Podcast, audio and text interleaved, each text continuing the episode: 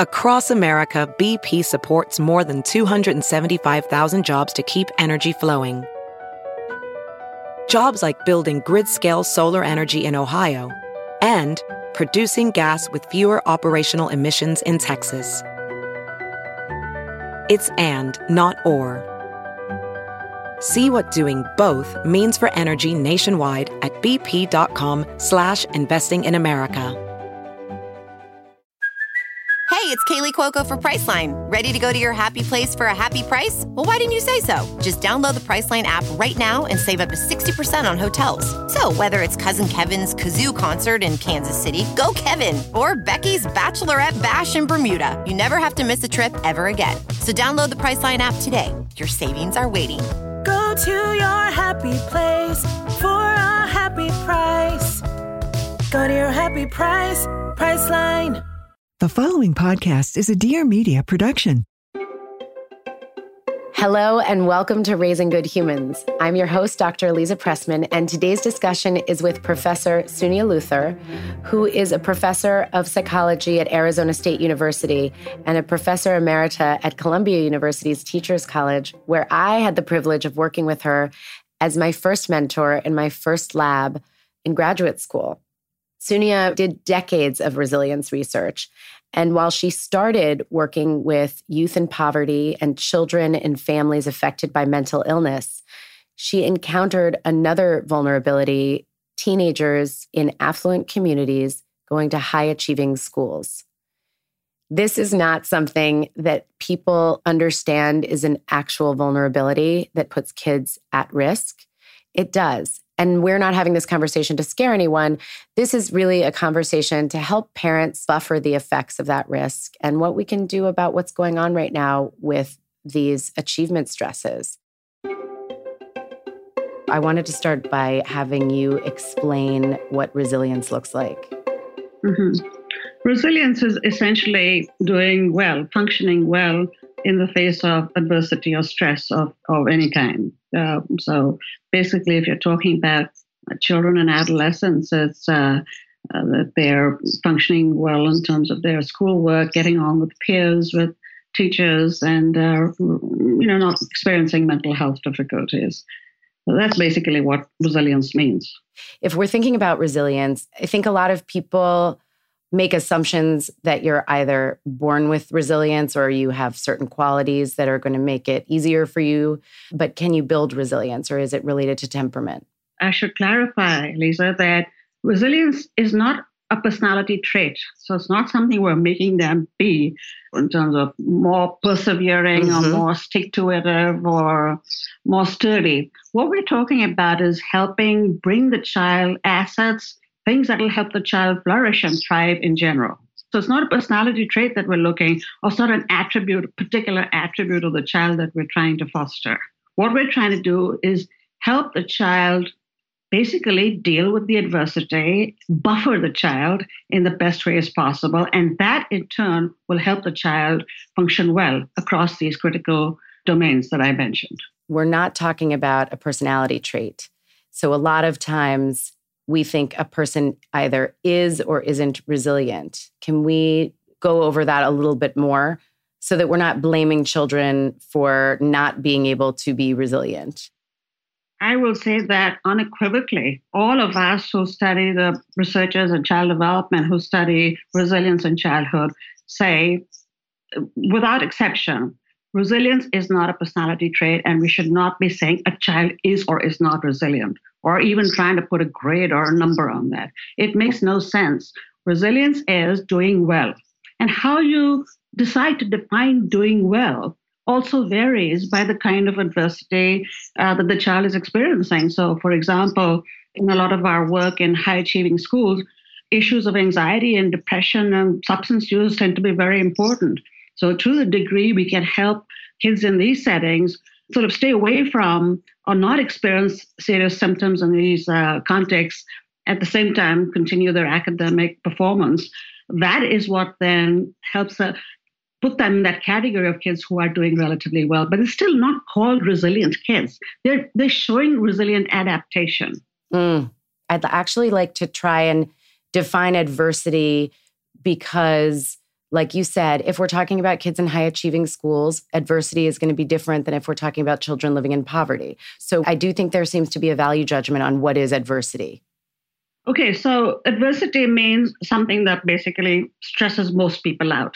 In the field, in our work on resilience, the way risk or adversity is defined is that it is statistically linked with more negative outcomes than so in other words people kids who experience that particular life condition are statistically more likely than others who don't experience it to show negative adjustment outcomes. So it's really mathematically, statistically, what are the odds? So that's the first answer. Now, the second answer is you can define adversity in terms of various life conditions, ranging from parents' socioeconomic status to mental illness in the family and stress or major life events that are negative.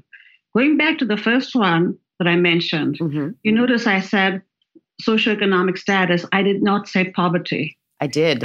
Mm. Yeah. And so what I have to share with you is in a, a recent report by the National Academies of uh, Science, Engineering, and Medicine in July, what they put forth is that among the groups of kids who are considered at risk in terms of social demographics, high achieving schools have made that list. That's incredible.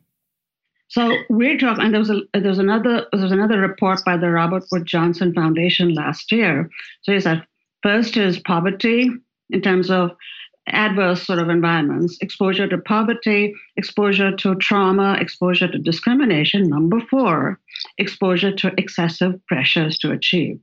So that was the first report, but with having the National Academy say one more time, again, in the same group, in the same breath, we're talking about kids exposed to poverty, recent immigrants, kids in foster care, in that same category of kids who experience risks that most other kids don't because of their social demographic life circumstances.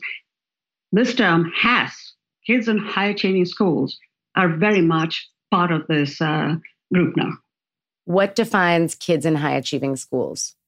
These are schools where you have basically good standardized test scores and advanced offerings, AP courses and honors courses, and rich extracurricular offerings, and uh, kids heading the graduates heading off to good colleges. So it really, it is the good schools. These generally tend to serve families from relatively affluent backgrounds. Not to say that they're all affluent. So this party, we're not saying that affluence makes it risky. Mm. You with me? Yep.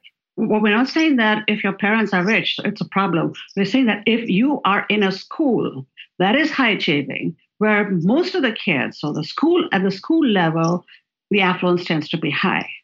That is a risk factor. I think people consider high achieving schools. By the way, my daughter goes to a high achieving, by both my daughters go to a high achieving school. And so I think about this all the time because my first lab experience even my, my first research was with you so so even making this decision was was tricky so why are high achieving schools becoming this mm-hmm. risk factor? Yeah, a couple of things, Aliza. So one of them is this ongoing, incessant drumbeat of do more, accomplish more, climb higher. You know, we wrote this paper uh, a few years ago that's called "I Can, Therefore I Must." Mm. Uh, in that, that seems to be the credo by which these children live, our children live, as do we parents a lot of the time. So now people will ask me, okay, Professor Luthar, where is this pressure coming from? And my answer is, where is it not coming from? Mm-hmm. You know, people are very quick to blame parents and say, oh, you're a helicopter and you're a snowplow and you're mm-hmm. whatnot, or you're entitled and selfish or self focused. It's not just the parents, it's the parents.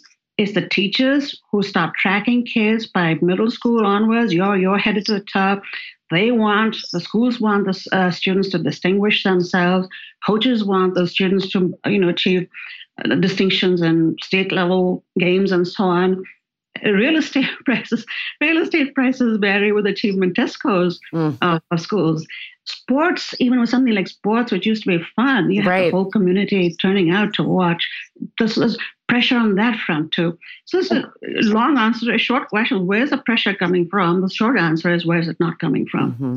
Warby Parker is, well, you see me with all of my glasses. Warby Parker is committed to providing exceptional vision care online and in stores, offering eyeglasses, sunglasses, eye exams, and contact lenses. Warby Parker was founded with a rebellious spirit and a lofty goal of creating boutique quality eyewear at revolutionary price points.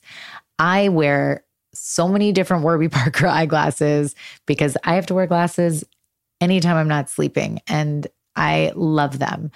Try Warby Parker's free home try on program. You order five pairs of glasses to try on at home for free for five days. There's no obligation to buy. It ships for free and includes a prepaid return shipping label. So it's just so convenient. Don't let your FSA or HSA dollars go to waste. Put them to good use on Warby Parker prescription glasses, prescription sunglasses, contact lenses, and eye exams. Try five pairs of glasses at home for free at warbyparker.com slash humans. And let me tell you, I really cannot commit to one look. So I have, I mean, I have more than five. um, and I love all of them. And whatever your personality feels like that moment, what you're wearing, how your face is feeling, looking, they've got a look for everything. My sunglasses, my everyday glasses, they are all Warby Parker. Here's a topic that's not super fun to talk about, but really, really important if somebody relies on you for financial support. So, whether that's your child or an aging parent, you need life insurance. Life insurance can give you peace of mind that if something happens to you, your loved ones will have a financial cushion, pay for things like rent, mortgage payments, loans, education costs, and everyday expenses. Having coverage through your job may not be enough. Most people need as much as 10 times more to properly provide for their families. Typically, life insurance gets more expensive as you age, so it is really smart to get a policy sooner rather than later. And this is just one of those things once you have kids that you need to think about. And Policygenius makes it easier. So head to policygenius.com, answer a few questions about yourself, and in minutes, you can work out how much life insurance coverage you need and you can compare personalized quotes and find your best price. You could save 50% or more on life insurance by comparing quotes with Policygenius. Their licensed experts will help you understand your options and apply for a policy. And the thing is, the Policygenius team works for you, not the insurance companies. So you can trust them to offer unbiased help and advocate for you every step of the way until you are covered. Policygenius doesn't add on extra fees or sell your info to third parties. They have thousands of five star reviews across Google and Trustpilot, which is kind of a big deal because the best way to know that something is legit is to find out from so many real clients that it's been helpful and successful. Head to policygenius.com to get your free life insurance quotes and see how much you could save. That's policygenius.com com. Okay. So, you know how free trials kind of renew without your consent? That's because it's a business scam to get you and keep you. And that is so not transparent and totally unnecessary. And there is actually an app that can take control of these subscriptions called Truebill. Truebill is the new app that helps you identify and stop paying for subscriptions that you don't need, want, or simply forget about. On average, people save up to $720 a year with Truebill because essentially companies make subscriptions hard to cancel and the hassle that it takes to cancel it is just stops being worth it or you start and you're just like oh forget it i'll do it next time and then months go by and you've spent money that you didn't need to. Truebill makes it incredibly simple. You just link your accounts to Truebill and they cancel your unwanted subscriptions in one tap. And your Truebill concierge is there when you need them to cancel unwanted subscriptions anytime so you don't have to. Truebill has over 2 million users and helps save them over $100 million. Don't fall for subscription scams. Start canceling today at truebill.com slash humans. Go right now to truebill truebill.com slash humans. It could save you thousands of dollars in a year. And these are just those small things that are both time saving and money saving and just make things easier. So go to truebill.com slash humans. Now I'm going to take a break to talk about the COVID vaccine. Parents, this is the moment that you've been waiting for. It's finally here. Everyone ages five years and older is now eligible to get a COVID 19 vaccine. So, what does that mean? It means that they can get the same protection as the rest of us at a dose that is made just for them. The vaccine is safe and it's effective at preventing serious illness from COVID 19. And it's finally available. It's finally our children's turn. Find their COVID 19 vaccine at vaccines.gov today. That's vaccines.gov. Hi, we're Carlene and Jill, hosts of Breaking Beauty Podcast, the show all about the breakthrough people, products, and moments in beauty. On our show, you're going to find hella inspiring guests like Emily Weiss of Glossier, and you'll get beauty tips galore from the top pros in the industry, like Kim Kardashian's makeup guru. And you'll hear skincare secrets from the likes of Dr. Pimple Popper. Plus, you'll get shopping help with our Damn Goods episodes, where we review the latest products hitting store shelves to let you know what's actually worth your money. Listen every Wednesday to Breaking Beauty Podcast if we're not going to change society, right, mm-hmm. we're not going to change expectations mm-hmm. without a, a, major overhaul, which will come over time, perhaps. Yeah. But in in absence of that, what can parents do who still want to give their children the opportunities that you know, as you said, I can, therefore I must. Mm-hmm. There is this sense of I can provide my child with this extraordinary education. What can parents do? Should they not send their kids to those high achieving schools? Or is there a way to send them to those high achieving schools and sort of buffer the negative effects of being in that kind of pressure cooker? Right. So, believe it or not, there actually has the suggestion has been put forth rather tentatively, but still it's been put forth by researchers, is maybe we should not be putting kids in a uniformly high achieving group, whether that's in a classroom or in a school. Uh-huh. Because what that does is it tends to facilitate not just constant comparisons with each other, but you're always in danger of feeling less than because you're competing with everybody who's outstanding. Mm-hmm. You see, so there, there has been the suggestion that maybe it's not such a great idea to try and have the best of the best all sitting in the same room because of this issue of social comparisons. So, your question of, so what do we do with this? I don't think the answer, realistically speaking, I don't think the answer is going to be, okay, don't send your child to a school that is, you know, uh, got a good record.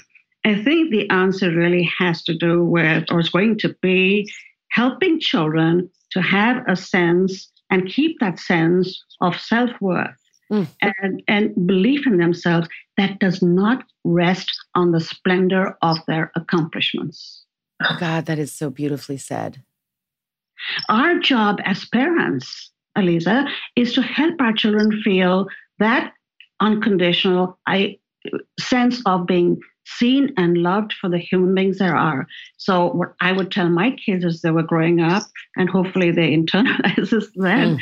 and now is look, do your damnedest, try, try as hard as you can, work as hard as you can. Working hard is a good thing, but you will get an education. You will get into some college. Don't worry about that. So taking off that sense of pressure, saying, my goodness, what is mom or dad going to say if I'm not a starter on the team or if I'm in the B band or any one of those things. To the degree our children can feel like my feeling of being loved by my mother is so steadfast that yes, I will try and get my SAT score up or get, get into that Ivy or the other. But if it doesn't happen, you know, life will go on. Of course, as parents, we all want the best that we can possibly get for our children. So, do I want it for them? Yes. The difference is that if they don't make that cut, wherever that cut is, I still adore them. I don't know if you remember, we created a measure on perceived parent values. I do. Kids when uh, early back in the early 2000s. And basically, we asked kids to rank order the top three values That's right. they thought that their parents would have for them. Three were around achievements, like you know, getting excellent grades and uh, uh, making a lot of money and so on. And three were around decency and kindness, and that you that you respect others, that you're kind to others. And basically, the findings from that was kids who felt that their parents were overly invested in achievements were much more unhappy and that you know your kids have to pick three. So i tested out this question on my kids. I think nick was in the eighth grade at the time. Nina must have been well three years behind. And all three of mine were not achievements.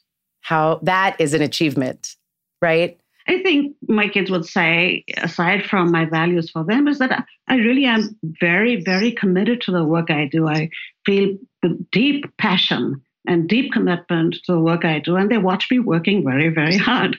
We hear a lot of talk in articles, in conversations, in classes, in books that really blame parents. And it's such an important message that you were talking about in the context of, I believe it was drug addicted mothers in New Haven. Yeah.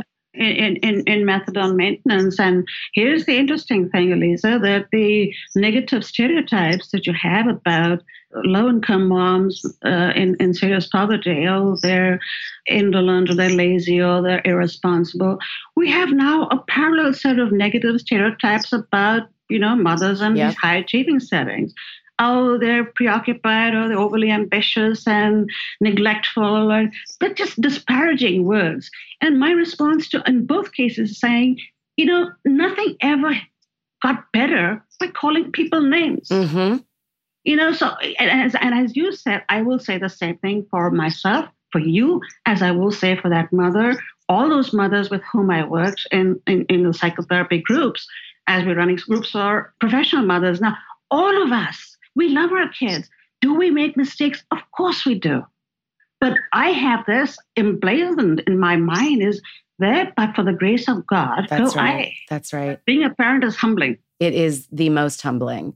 So, but having said that, I'm sorry I'm interrupting. No, you, please do. Having said that, there are lots of other people who are mothers who are still very judgmental toward other mothers. Mhm. And you know, when you see people even writing about, oh, these are helicopter moms and these are snow plowing moms, and I always think to myself, what did you do when your child was in need? What did you do? You know, did Mhm. you get that SAT tutor for your kid? Mhm. So what baffles me is how quick we are to judge each other. even naming parents tiger moms or snowplow parents or helicopter parents or you know there's actually no space anymore to be a moderate person in the world of being a mother or a parent you are either you care so much that you get labeled as too much or Mhm. you don't care enough so you're neglectful There is another factor that probably plays in, Aliza, and that is fear.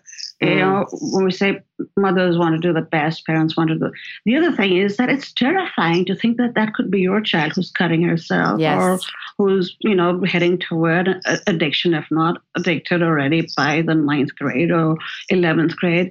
So, what happens? It's so primal, the fear that comes up in a mother's Mm. heart when she hears that her child might be in danger the n- natural reaction for many people is what? Denial.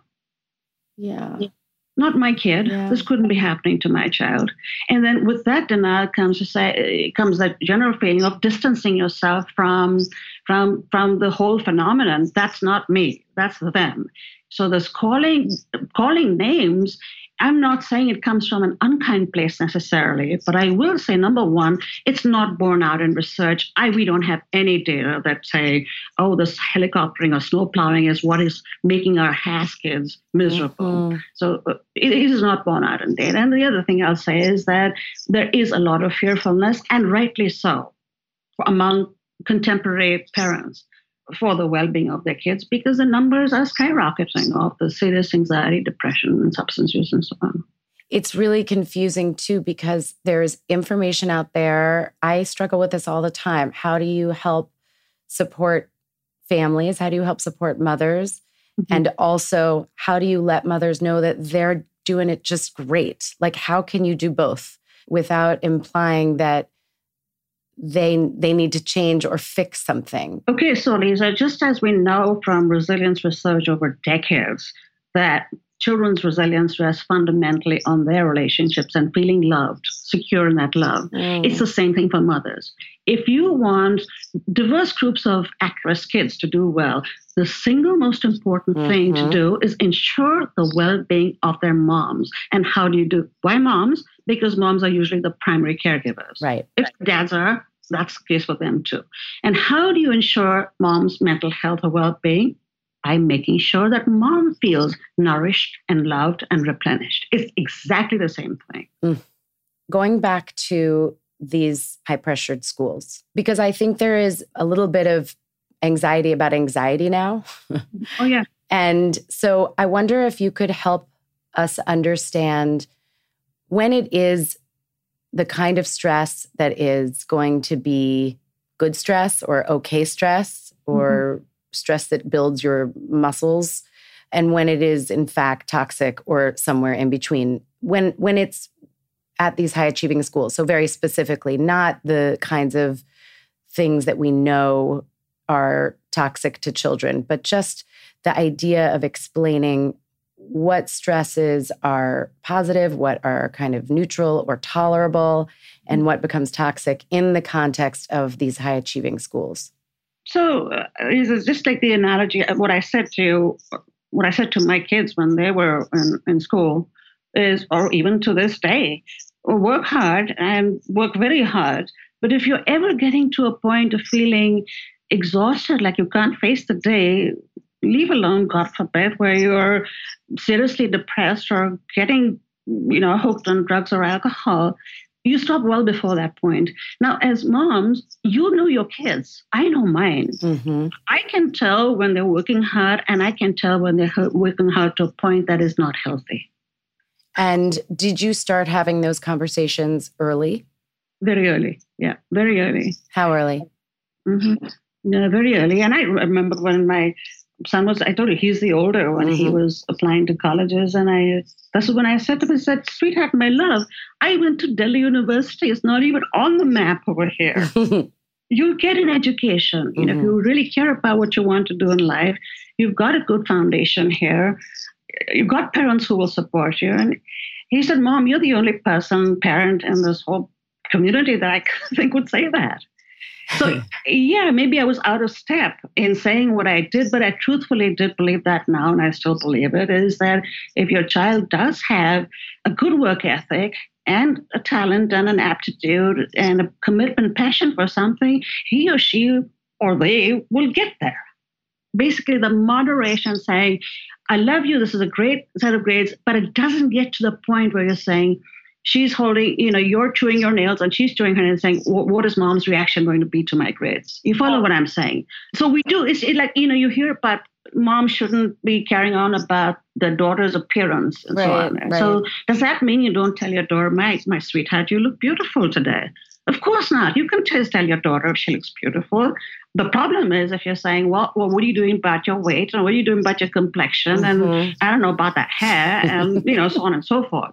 So in moderation and when it's real, of course you must appreciate what your child has, whatever strengths your child has. You must do that. Just don't carry it to a point where you say, "Oh my God, if I'm not this, mom won't appreciate me." It's such that is such a uh, balanced thing to say because no matter how many times I might try to protect a mother that I'm working with or a friend or a sister, in my own head, I get very extreme and terrified, just like any other mom does. And then I find myself thinking, I wonder if my daughter's going to grow up and go, she never really thought I was beautiful. and I think it all the time. I just, it just, I never wanted her, God forbid she thought I valued that goodness, why, why not? I mean, aesthetic things and people are to be valued. Well, also she's my daughter, so of course my you know we see our children. I, I, I don't even know what she looks like in the real world, right? I only know what I what I, I, I see. Go back to what I said earlier. The the the difficulty is when a child's sense of self worth rests on the splendor of their accomplishments. That's where it becomes problematic. What I don't think the difficulties of either of my children or yours or any mother feels that if I cannot accomplish this, mm-hmm. Then somehow I'm going to lose my mother's love or admiration or respect. And, when, and, and especially when these are like looks are not under your control Mhm. that much, right? Right, you got right. what you have. But even something like grades, if you, you don't get into that college or uh, make that kind of money, uh, that do you see where I'm, the distinction I'm yes, making? it's a beautiful, clear distinction that I think we we need. Yeah, it's like people saying, well, you know, how much love is too much love? There isn't such a thing as too much love. There's a thing that not enough limit setting, but there's Mm. no such thing as too much love. hmm The most important thing is that good relationship with the caregiver, the primary caregiver, Mhm. who's usually the mother, which means mom needs to be happy and loved. Mm. If mom is happy and loved, many things fall into place. If mom is anxious and stressed and saying, should I be a conscious or an unconscious parent? yeah. Or How am I doing on that front? All of that jeopardizes, whether it's limit setting or communication or praising or loving, all of that's jeopardized. Mm. So let's let's look at what science says. What science says is above all, first, most important, mom needs to be feeling healthy in her in her heart and soul. She needs to be feeling loved and whole and supported. How rare to be a researcher and to be, I mean, A, a real person. a person. Yes, Yeah. um, and a mother, and Yeah, you know, yeah. it's so when I do my talks, when I do all this research in these high achieving schools, you know, I go and present the findings and I talk to parents, and that's exactly what I say is I'm a researcher, but I'm a mother. And I speak to you as both. And I know that feeling of being humbled and afraid Mm. and terrified and confused and perplexed. Where do I go with this? So uh, it is important for parents to know that, and also important for them to know be discerning consumers of the information that's out there Mm. and understanding why research is so important. But if you think that by enhancing the time of play in elementary school is going to keep kids from cutting themselves in high school, right. I don't see the research saying that. So what I what I really want us to understand is like the pressures at the level of the community, the neighborhood, the parents, the peers, the child, him or herself, the day the school school day is uh, set up. Don't be thinking that just because there's a simple correlation, this thing is li- linked to well-being when they're in elementary school, that is going to solve these huge problems that we are seeing when they get to middle and high school in terms of mental health problems. So, what are some of the things to think about going into middle school and high school that can help support mental health and well-being?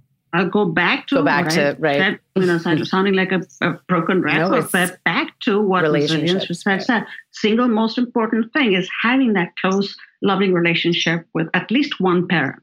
There's another part to that, Aliza, which is in this aphorism, which is bad is stronger than good, which means that the effects of feeling criticized or or nagged at or disliked by your parent are way stronger than the effects of praise. In other words, ugly words have a much stronger effect than the absence of positive ones or the presence of. So the Hmm. most important thing is to ensure that your child is not feeling alienated or excessively criticized by you. Following that, do they feel that reassuring sense of being loved? These are the two most important things. So, if anybody is stressing Mhm. Or feeling like, oh, I don't have this close connection, or I've been focused on all of these other things, Mhm. there's always, I would love for you to address repair and creating a closer relationship as your children get older, and that there's no point of no return. there's never a point of no return as far as I'm concerned. But you know, that's why I said I'm going back to middle school, Aliza, the study that I'm telling you about. It is treacherous for yet another reason because your kids look at you like they don't like you, and that hurts. yeah. Child who's been so adoring and so like the world's Mm. sun rises and sets with my mother, eh, looks with a genuine looks at you with a genuine dislike hmm what is a mother to do? So this is where I go back to again. That is why it's so essential for us to have that community of supportive other mothers with us, so that when you feel that deep sense of just huge hurt and the everyday things of the everyday decisions, the tightrope I was talking about, that you have your community of sister mothers, you know, whatever you want to call them, loving other mothers to whom you go and say, all right, I just had it. I'm spent. I'm defeated. help. They're doing what children do at that age. Mhm. And even though it is horrible, it is a horrible thing that they do. But we're all capable of doing horrible things. We've all done that. It just so happens that those years tend to be years when all kids are much more likely to, do, to say and do mean things, unkind things to their parents. Yes, kids can be mean to their parents. And if a child is mean to you and you're a middle school mom, Mhm. can you give an example of something that you could say? Yeah. So, and I remember what I would say to mine is, hey, listen, I speak to you with respect. You speak to me with respect. That's one example. hmm Never say, don't raise your voice at me. And- don't walk out of the room. So, you know, I have my kept, I tried to keep my limits. The the harder part for me was that that sense of what happened to our relationship. Right. Ugh. They come back as decent, mature, loving, responsible human beings. If you start when they're little, you just hang tough during this hard time of middle and somewhat high school. And with, once they're at that young adult stage, uh, most of them will come back. Which you are living with, right? Not family when. He is now 28 and she's 25. And knock on wood, they're a joy and a gift to me. Ugh. And they were in their own ways quite a tribulation trial in, in their uh, middle school and uh, you know. So we, we all go through it. Just it's about giving each other a real not phony hope but real hope based on the data